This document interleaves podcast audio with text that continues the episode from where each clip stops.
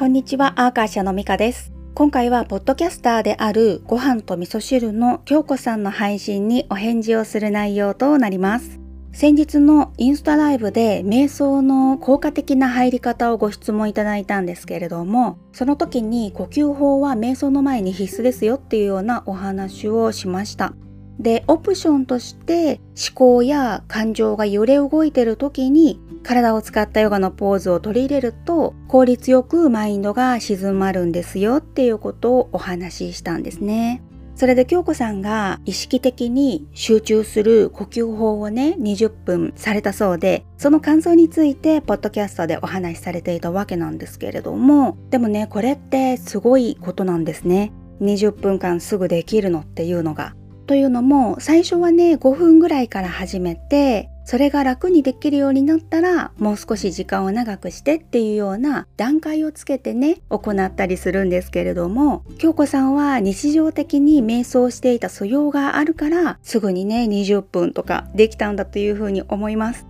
話を戻してポッドキャストの中で京子さんが全ての機能が止まっても呼吸は最後まで残るっていうふうにおっしゃっていたんですけれどもこれ本当にそうで私たちの伝統では息をしている限りヨガができるっていう言葉がねあるぐらいなんですよ。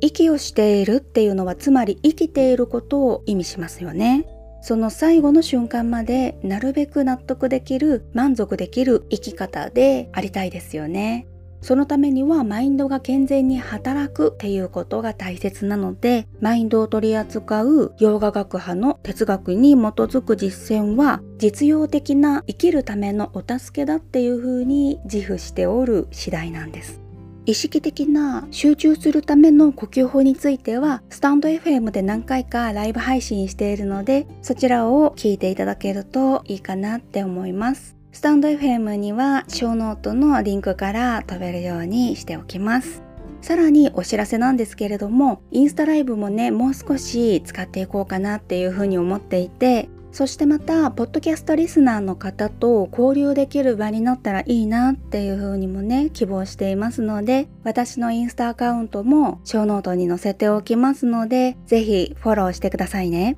そんなわけでほとんどお知らせの配信となりましたが、またお会いしましょう。ミカでした。